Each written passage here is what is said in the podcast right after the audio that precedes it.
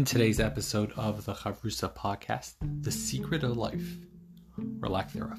In this episode, the story of the man locked out of over 7,000 bitcoins and its connection to equanimous living, the Rebbe's take on spiritual patience, the first ever quotation from Moses and its lasting reverberations on greatness and responsibility, the two factors lacking within me that contribute to riots and unrefined behavior in society, and a paradigm shifting Torah directive to experience a new type of secrecy. I'm Moshe Shomra. Thank you so much for joining me in this exploration of timeless wisdom and ideas that have inspired some of history's greatest men and women for over 3,000 years.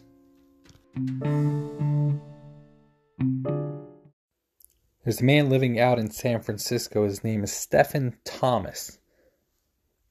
And he's the owner of 7,002 bitcoins. Each bitcoin is worth, and it depends on the day, it fluctuates, but I think it's now at like $36,000 a pop. So that's worth about $220 million. The problem is, is that he does not remember the password for the key. Um, small hard drive, it's known as the IronKey, which contains the the digital wallet that holds the bitcoins. Now, the way this key works is you have 10 tries at the password, and if you miss it, it self destructs, it encrypts it for forever, and it's lost. The cryptocurrency, and now he's already tried eight of his passwords. This is in yesterday's New York Times reporting. He's tried eight of them, missed out on all eight. He's got two left. If he misses on these last two, he loses all the $220 million worth of Bitcoin that he has. Now, this is fascinating stuff. Very anxiety inducing, especially considering the topic that we're exploring now mindfulness and anxieties and overcoming that would be a fascinating experiment of how one navigates um, mindfulness if they would be in a scenario like this. Obviously, it's pretty extreme on both ends.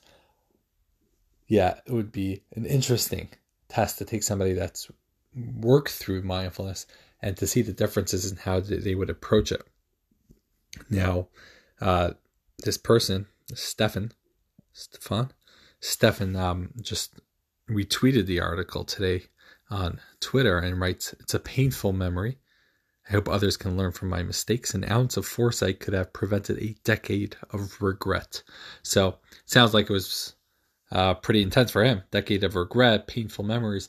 And we talked about the administering test to get into the Arizal school, the mystic from Tzfat. If you wanted to get in, you had to be a person that had complete equanimity, that no matter the greatest insult hurled at you, the greatest compliments hurled at you, it would not phase you. So, what about if you're in a situation like this, $220 million worth of cryptocurrencies at risk? Can you maintain your equanimity in such a scenario? That's something. That's something. Now, that's the level we want to reach, and I think it's possible. I do. I think it's possible to reach that point, and I think there have been people in the generation that's tested. It's not just a, uh, a guess and a theory here, but I think there are people that faced with tremendous amount of financial incentives one way or the other were able to hold true to their calmness and principles and it didn't knock them out of shape. It wasn't just that they held true to their principles and then agonized it and had decades of regret or decades worth of satisfaction, but that it didn't register for them because it wasn't a decision when you have clarity in life, when you have composure, when you have equanimity, when you have yeshuva dat, you're settled into the moment. You're you're zoned in. You're going to reach a point that even in a scenario like this, it won't affect you. Now, that's something super high. I don't think I'm there yet, uh, but maybe something we could strive for. Let me know what you guys think. On Friday's Chavrusa, I was asked why I hadn't released a statement on the riots in the capital and the question was asked again today. And we talked about on Friday the concept of leadership and the deferring vision to here is what is a leader? Is a leader a social media activist, somebody that's putting out public statements, somebody that's releasing condemnations, or is a leader, a leader of people. That when there's somebody that's willing to receive, somebody that's looking for guidance, somebody that's looking to grow, then the leader is there to instruct, to role model, to discuss ideas. But releasing statements, releasing public statements, condemning people, does not serve to inspire. It does not call on people to draw upon their inner reserves of, of moral reflection and growth. Rather, it will alienate the people you're condemning because they're not going to be receptive to your public condemnation. And said, I, I get it. It feels good. It feels good when you release a statement because you have this sense of like moral su- superior superiority. You you feel, oh look, I'm the one that uh, condemns these type of things because I'm a, a arbiter of morality and goodness, and then you get a whole bunch of likes and and shares and it's great. But at the end of the day, that is not the the definition of what a, a Rav, what a leader is. When the Mishnah in Pirkei Avos says, Aselach Rav, but point for yourself a leader.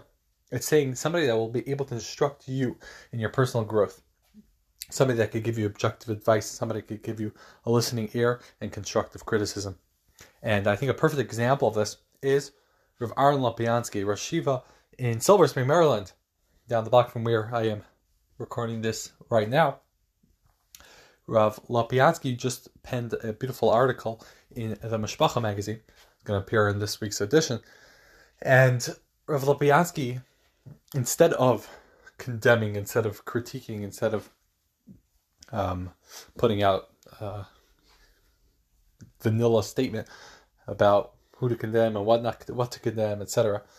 Um, Rav Lopiansky draws from Torah sources, and he says that when somebody sees a sota the Talmud says if you experience, you witness somebody that committed a very depraved act, an immoral act, and you see her degradation, you see the public shame that she's going through.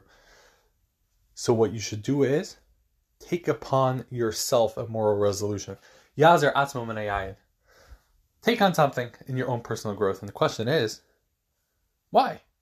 You didn't do anything wrong. You happened to witness that this person did whatever. But now I should have to take on some moral growth. I'm the good one here. Why me?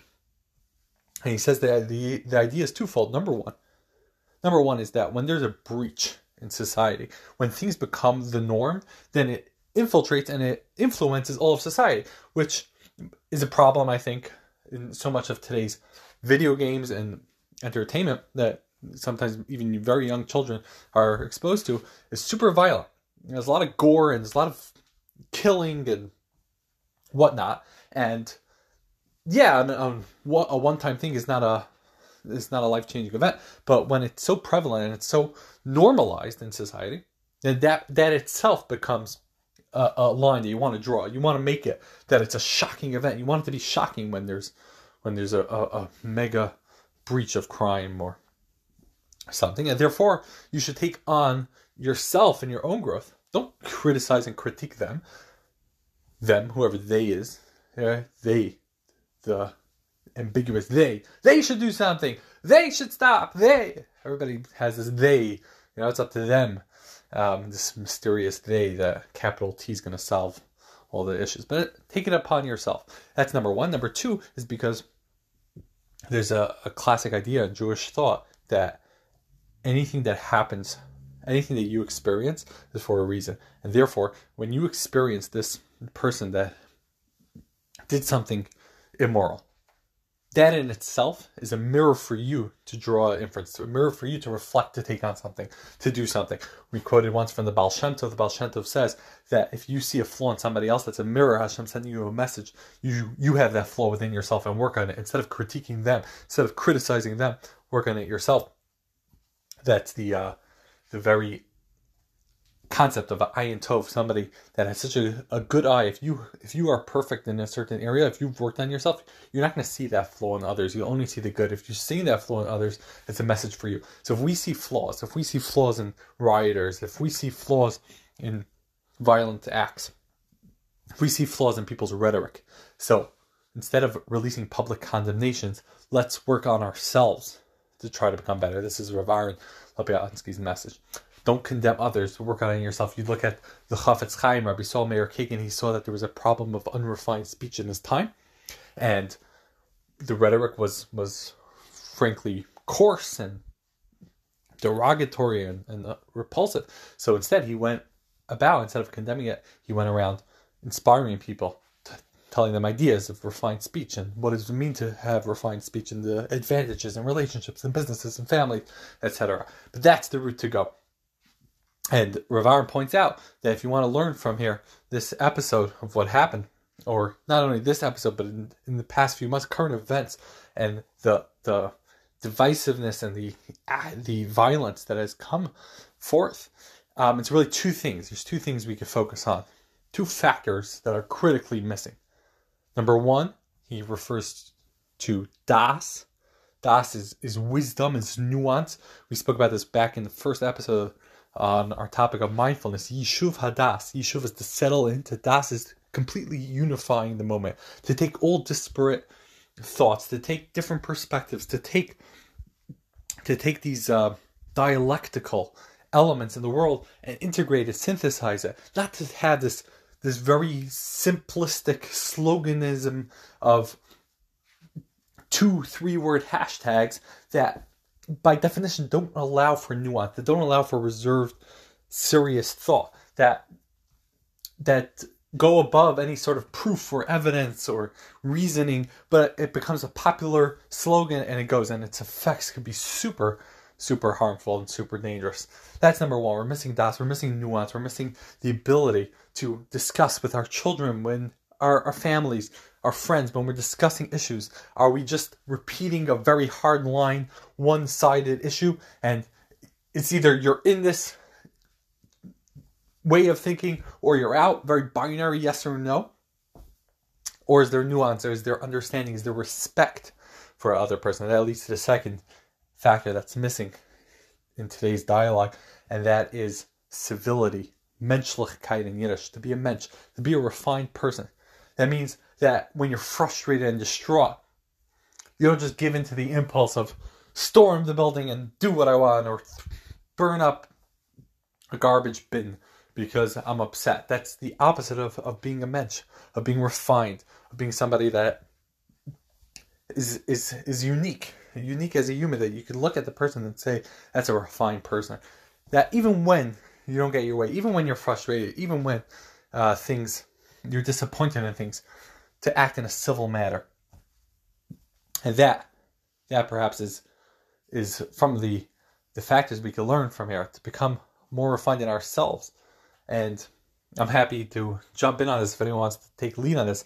That if we want to actually do something instead of, let's say, posting about it in our stories, uh, if we want to start a, a a group that's looking to refine ourselves in speech, I'm, I, I have much to work on in the realm of speech, in the realm, realm of actions and characteristics.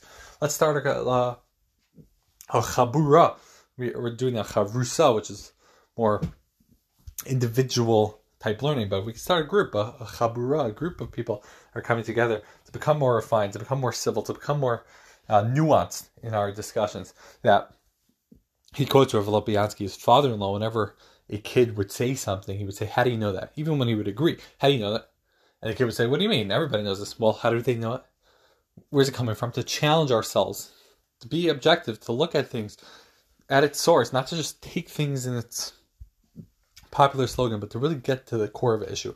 And he just concludes his article as an exhortation to the community and saying that this common trend right now of being so enthusiastic about specific politicians, specific political parties is a foreign to a Torah personality.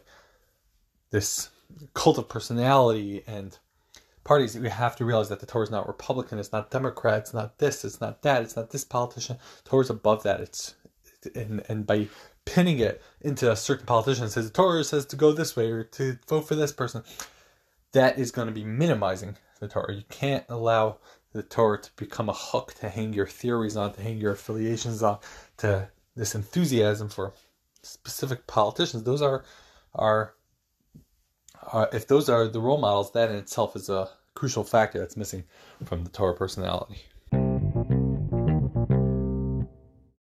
It's such a cool idea. It's my own interpretation. It's a novel interpretation, reading it into the psukim in the Torah, but I think it's so true. Let me know if you agree or disagree. This is in the beginning of Exodus. It's the first quote that we have from Moses, the first quote that the Torah relays from Moshe, Moshe's first saying. And it's so powerful. So it begins, the story begins, the Vayigdal Moshe. Moshe became a gadol. He became great. He became great. What does it mean he became great? What's greatness? How does the Torah define greatness? What happens? Moshe walks out and he sees that there's an Egyptian abusing a Jew. Moshe looks around and he sees nobody's intervening, nobody's helping. he goes, he takes action, he takes initiative, he steps in and saves the Jew from the uh, from the hands of his abuser. That is greatness. Greatness is being able to see somebody else's pain and taking action to help them. Then he sees two people fighting. We still don't have a quote yet. He sees two people fighting.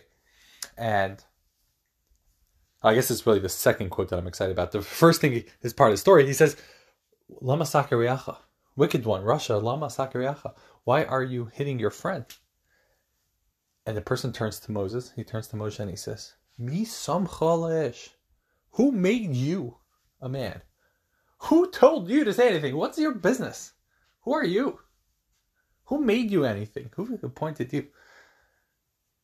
Moshe responds and he says, Yomer, now I know. These three words, now I know the problem. Rashi says, he quotes the Midrash, he quotes the Oral Torah. And Moshe w- w- was bothered. He's like, I don't understand. Why did the Jewish people end up in exile? What was their, what caused this destiny? Why are they the ones? And he says, now I see why. Now I see why. Number one is because you're hitting each other. You're not intervening when people are in pain. But number two, the attitude of misam ish. Who made you a leader? Who are you? Let everybody just do their own thing, live their own lives. When you see a problem, if it's not your problem, then forget about it. Move it on to the they, the capital T. They they should do this. This system, people whenever they have a a challenge or they see a, a, deficiency, whether it's a school system or organization or a relationship, they say, "Why don't they just do that? Why are they?" Moshe says that you're going to be stuck. You're going to be stuck in the sense of of exile if that's your attitude. Of it's up to them. You got to take. You got to be vayigda. You got to take on the responsibility. Vayigda. You see a problem. You see a problem in the Jewish people. You see a problem in a relationship. You see a problem in a community, in a school, instead of fetching, instead of complaining, instead of pointing out the flaws, jump in, take the one, take resolution.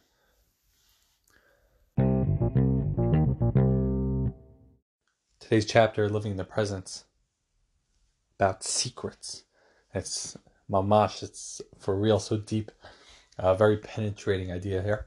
So, take a sip of uh, coffee I'm drinking right now. Some AeroPress single origin coffee from Peru. Delicious stuff. So the AeroPress is super cool. It's a very low tech device, basically a funnel and a vacuum seal. So you heat up water, you grind up the coffee, put it in the grounds, and then you vacuum seal it with like a plunger and you plunge the coffee straight through a filter. So it's not involving any electricity, it's just the power, the pressure of the hot water, the vapor being sealed in and then pushing through the plunger, it releases the all the wonderful power magic inside the coffee bean and straight into your cup. So it's sort of like this mix hybrid between an espresso because it has that pressure and the coffee itself. So delicious stuff. So take a sip of this for this one because sewed living a secret. So first of all, there's a great desire. At least I have it. I think it, it's common because obviously it is because there, there's such a huge industry for this of like finding the secret to life, finding the the meaning. I, there's like this new podcast now I just saw uh, yesterday, Life of Awesome, How to Live a Life of Awesome. How you gonna find awesomeness? Or you know, a book, Unlocking Greatness. How can you unlock your personal greatness? And there's like this desire, like, what is that secret? What's the secret? How can I just live a life of awesome? I, all I need to do is pay fourteen ninety nine. I buy the book, and now I'm able to uh, find my inner greatness or live a life of awesome. And there's now I don't know the numbers, but there's got to be hundreds of thousands of different um, books, ideas, speeches, courses that promise you the secrets to living a life of amazing, amazing times. And when you look at this from a Torah perspective, so first the, the, word secret, sod, sod in, in Hebrew, secret, it's commonly, and Dr. Epstein points out mistakenly, referred to as like Kabbalah. Kabbalah is secrets. The secrets of the Torah. Now, the you have to understand, he says this is a misnomer because there's two types of secrets. There's a secret when you have information and you're just not giving it over yet. So if a couple, let's say, finds out that they're they've been uh, granted the, the most wonderful gift in the world, the gift of, of childhood. They have a child that they're going to bear a child that the woman is pregnant. This is, a, first of all, such an unbelievable joy and gratitude and realization of of the miraculous nature of human existence and, and just the feelings are are indescribable. Now, most couples won't share that information right away. They'll wait a few months before telling their family and friends. So that's a secret in a sense that it's eventually gonna be let out. It's just that people right now don't have all the information. That's one type of secret.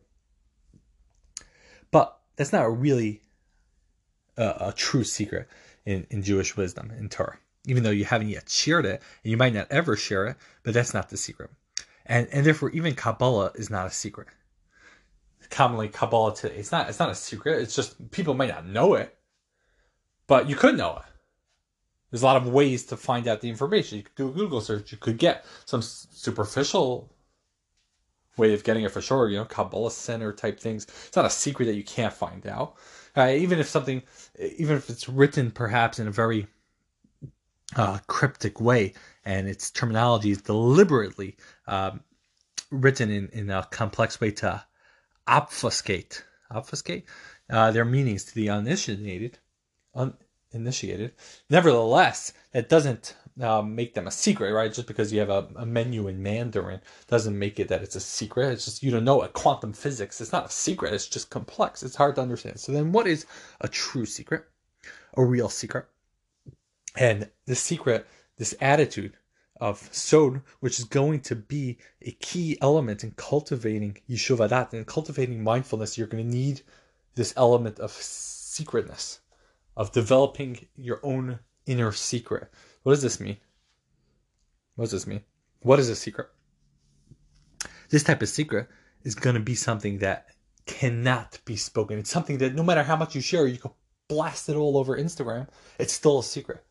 Love, for example your love if you if you experience love and you're in love with somebody then no matter how much you talk about it with a person not that it's a good idea but that's a separate point externalizing the affinity towards some somebody or something um, which so i'm not going to talk about the fact that today is Esty and my, myself's seventh anniversary. Uh, I'm not going to talk about what she means for me because there's no no point in that. Um, but on on on a deeper note, the the secret itself comes from because there are certain things that can't be spoken. You can't talk about your love for a child. Same way you can't describe color to somebody who's blind. The same way you can't describe uh, the taste of ice cream to somebody who never tasted it. The same way you can't describe music to somebody who's deaf. The words just it's an indescribable thing. It has no words. It's not that you just don't know how to explain it, but it it has no words. And even if you spill the ink of the sea to explain it, you're not going to touch its essence. Words are the most powerful way of trying to transmit thoughts and feelings, but they're just garments. They're just external garments of the essence, and the essence could remain a secret, uh, uh, depending on what that essence is. So, Kabbalah, for example, no matter how you explain it, its very essence is still a sod. It's still a secret. It's a secret in the sense that if you don't experience, if it's not real for you, if you're not on the levels, if you're not on that spiritual level that you have the basis of all the revealed Torah, you're not going to be able to get to the essence. It's a joke. It's a futile experiment. It's like writing a parenting book based on what you've read out of a book, but you were never a parent. Uh, for a certain degree, you'll never you'll never get to that point, no matter how prolific of an author you might be.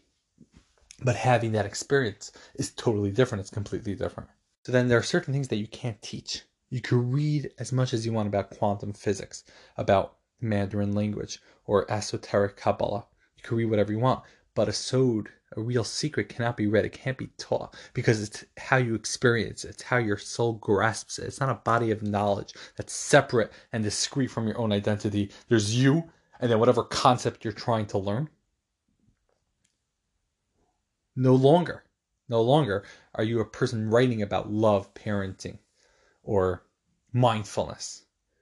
Rather, the thing has to become a part of you. It's not that you're writing about mindfulness, it's that you are mindful. You're not writing about parenting, you are a parent. That is when you can internalize it. And when it comes to the topic, let's say, of Hashem, talking about Hashem, so you could talk all you want about Hashem, you could prove back and forth that there's evidence, that there's solid reason to believe in Hashem. And this is, you know, my line of work where we're on campuses and we're encountering all different types of people from all different types of backgrounds.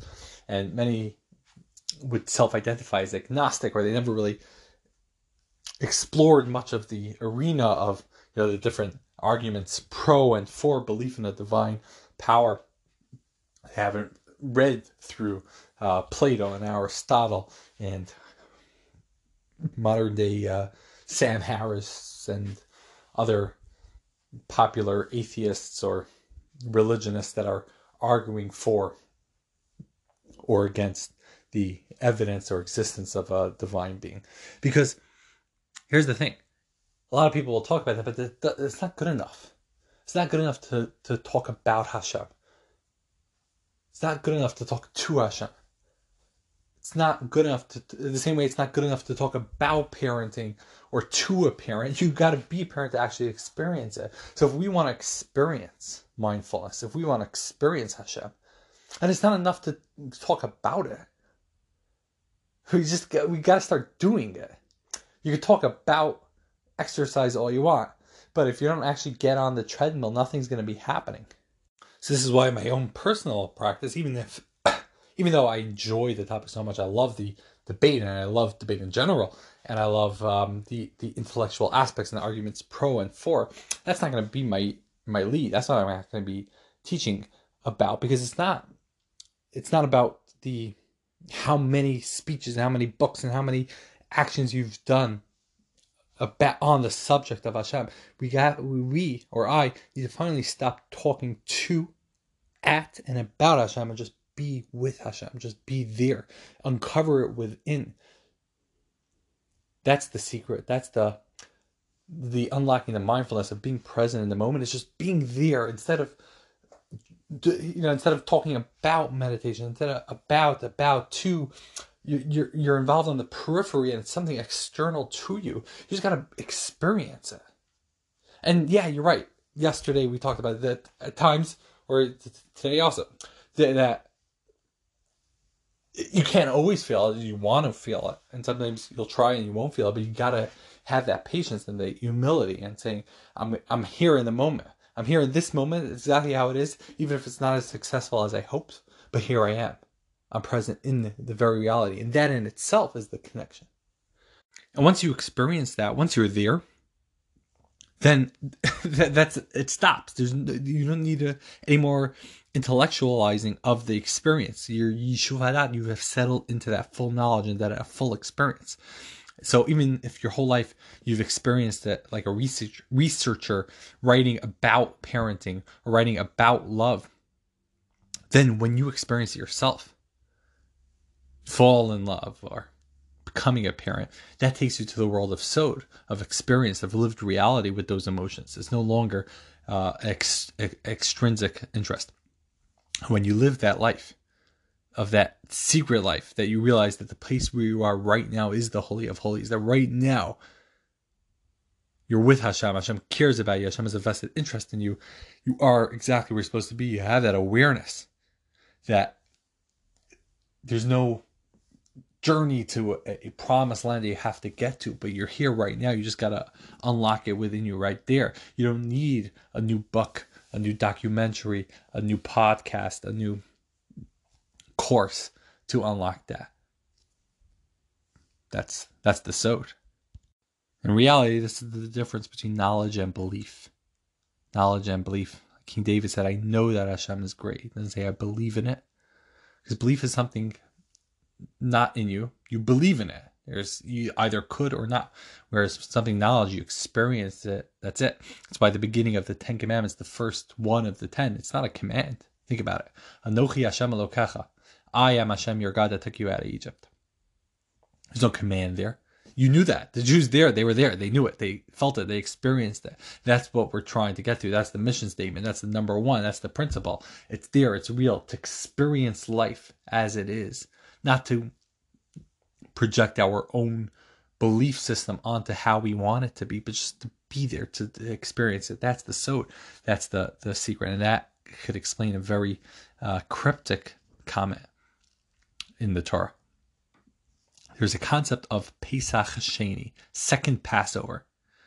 Second Passover, what does that mean? Not second Passover you've celebrated in your life, but if you miss Passover the first time around because you're in a state of tuma, if you're in a state of disconnect, tuma, anytime you come into contact with something dead, doesn't have life potential within it. Touch a dead body, for example, you're in a state of tuma. So let's say you're in a state of tuma the first time Passover comes around. Then there's a second Passover a month later that you could tap into. This is in Bamidbar, the fourth book of the Torah, chapter 9, that you could get that second time around. Now, what if you're trying to get the first time around, you're trying to get there you're trying to get to the temple, you're trying to get to the Beis Hamikdash to partake in that first, um, in the first Passover, and oh, so what? So sorry. There's two things. Number one, if you miss the first Passover because you are in a state of tuma, of disconnect, or number two, if you're far away, if you're too far away from from Jerusalem, from Yerushalayim, where all the people would go to celebrate Passover. If you're too far away, then you can make it up the second time around. Now Rashi comments and he says, What does this mean? You're too far away. You're too far away from Jerusalem. He says, Even if you're a step away, you're a foot outside of Temple Mount of Har HaBayit, where the Kotel stands today, where the Al-Aqsa Mosque was built thousands of years afterward on top of it. So if you're a foot just outside, you would be called very far away and you have the ability to make it up again a month later. Now, the question is this seems puzzling. You're a foot away, you're a few inches away. That's going to be enough to absolve you around from the first time around. How could that how could that be considered that you missed it? That you're far away? The answer is that in spirituality, distance is not measured by inches. It's not physical proximity. In spirituality, this distance is where your soul is. Where are you? Where's the essential you? If you feel far away, you could be in the holiest of places but still feel far away. You could be in the most unholy of places and still be so tapped in, so connected. And the shift, the difference is the so the secret. Where are you? Where are you in the moment? When you say Baruch Atah Hashem, begin every blessing with these words. Baruch you, or Atah you, Baruch are the source of all blessings all goodness in the world, Hashem. Not only that, but it's a commitment for the future. When you're saying those words, you're saying that in this element, let's say before I eat this piece of bread, with this piece of bread, Baruch Ata, you are going to be blessed, Hashem. I'm giving you the blessing. I'm going to take this energy that I get from this bread, go out and put out into the world something good. That's the uh, dual meanings here in the blessing. Number one is that the source of all blessings is Hashem, and that's coming out in the bracha. Number two is that I'm going to continue on that current of goodness, that shefa, that, that stream, that flow of, of greatness. Going to be in the flow. And the most important words in Judaism, a great rabbi once said, the most important word in the entire Amidah, the entire prayer, is ata, you.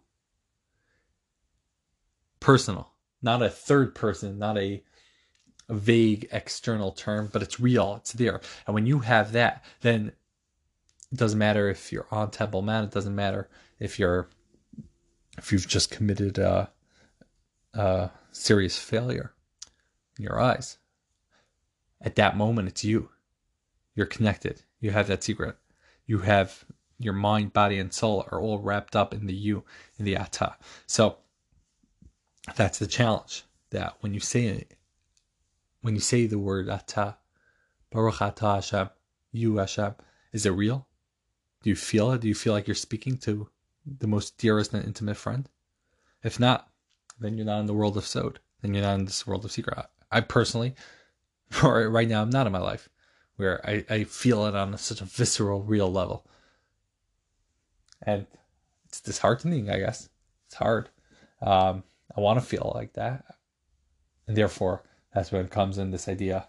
I think this is very hand in hand with what we learned yesterday of patience, of putting it on your heart. Fine, sometimes it's not in your heart, you don't feel it. But if it's on your heart, then you're always waiting. You're waiting for that moment when you'll feel that connected. It might be in five minutes, it might be in five days, whatever it is but you're zoned in. You have the patience, you have the humility, and you you're you have the presence of mind, the presence of being that you're just alive and in. You're zoned in the moment. That's what we're going for. That's what we're striving for. Hopefully we get there. And um, thank you for yeah. If you have any thoughts on this, it's an interesting topic. I'm not uh, I don't think we have a conclusion here but this is definitely the start of a conversation of of Sod of living it in, uh, being in that moment. So we'd love to hear thoughts on this. Time now for the Kotzker Wednesday. Wednesday wisdom from the Kotzker Rebbe, who is known for his incredible insights, incisive remarks, cutting straight to the point, going for the jugular, always seeking truth no matter what cost. And we spoke yesterday of an incredible, fresh idea of having spiritual patience. The same way in the physical world, if you try to push something too hard and don't give it its proper time and attention, you're frustrated and you just want to get it done and you just push through it and you end up doing a sloppy job. So, too, in our spiritual jobs, when we're trying to connect, we're trying to unlock our deepest selves and, and really grow as people, we're met with frustration and it's not going. And we don't see the immediate results that we might be hoping for, but you got to stay your course. You got to hold on to it. You got to be patient, hamtain. And we quoted from Rabbi Nachman that at times you might see, despite all your efforts and determination, you just simply can't achieve what you want. Don't be discouraged. Just wait. Just wait. Don't let it push you off course. Wait for the time comes right. Now the Kotzker Rebbe has a beautiful thought. We say in the Shema, say twice a day, V'hayu hadvarim ha'ela. You should take these words of Torah, Asher anochi mitzavacha hayom, that I Hashem have directed you to to perform, al levavecha, and put them on your heart. Now ask the Rebbe, it should say bilavavecha in your hearts. Put them in your hearts. We want it to be real. We want it to be genuine. We want it to be a part of us. So what does it mean put it on your heart? Why doesn't it just go more direct and say put it in your heart, make it a part of you? And the Rebbe explains because sometimes, a lot of times he says, Al P Rove, majority of the times, our hearts are closed. We're dull. We can't. We can't feel. We have so much going on. So much ex- so much uh, noise in our lives. But there's no person that doesn't have a time that his heart opens. There's no person that doesn't have feelings of yearnings and of spirituality that will hit her at a moment that she's not expecting it. And that's the idea to put the words on your heart so that to learn something and internalize it and keep it ready for that moment. That moment when spirituality hits, the moment when your heart's open, when you're real, when you're honest with yourself, boom, you can put it right in. That's part of the understanding when we daven, when we ask Hashem, Pesach libi b'sorasacha, at the end of the Amidah, the end of the Shemona Esrei, we say, Pesach libi b'sorasacha, open my heart to your Torah. What does it mean, open my heart? Because I'm going to put the Torah there. I'm going to be ready. I'm at, at on call to be able to plug in, to feel, to be real, and ride out, to have that spiritual patience for that moment to come and jump into it. And this leads to one of my favorite songs. One of my favorite songs. I heard it first at a Hasidic Tish in Bnei Brak in Israel in Vizhnitz. It was on Sukkot.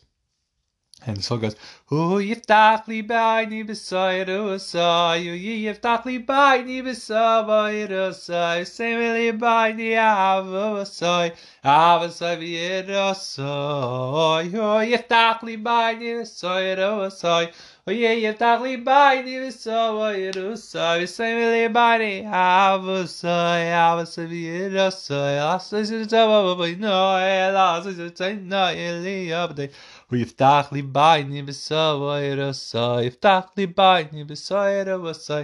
That's the words. Who yiftach li beinu b'sei rasei. May Hashem open up our hearts in His Torah, and that's the uh, that's the message there. That we're going to ride out. We're going to cultivate this spiritual patience, this hamtain, to be ready and uh, open up to taste the the sweetness and the depths of Torah.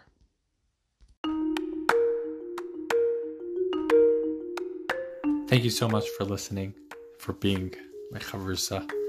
If you have any questions, if you have any comments, if you have any connections, thoughts, stories, please, please reach out to me 347 893 4467 or across social media channels or email chavrusapodcast at gmail.com. If you've enjoyed this, please, please continue to listen, subscribe, share it, share it with a friend, share it with a relative, uh, increase the community of ideas that we have here. Have a wonderful day.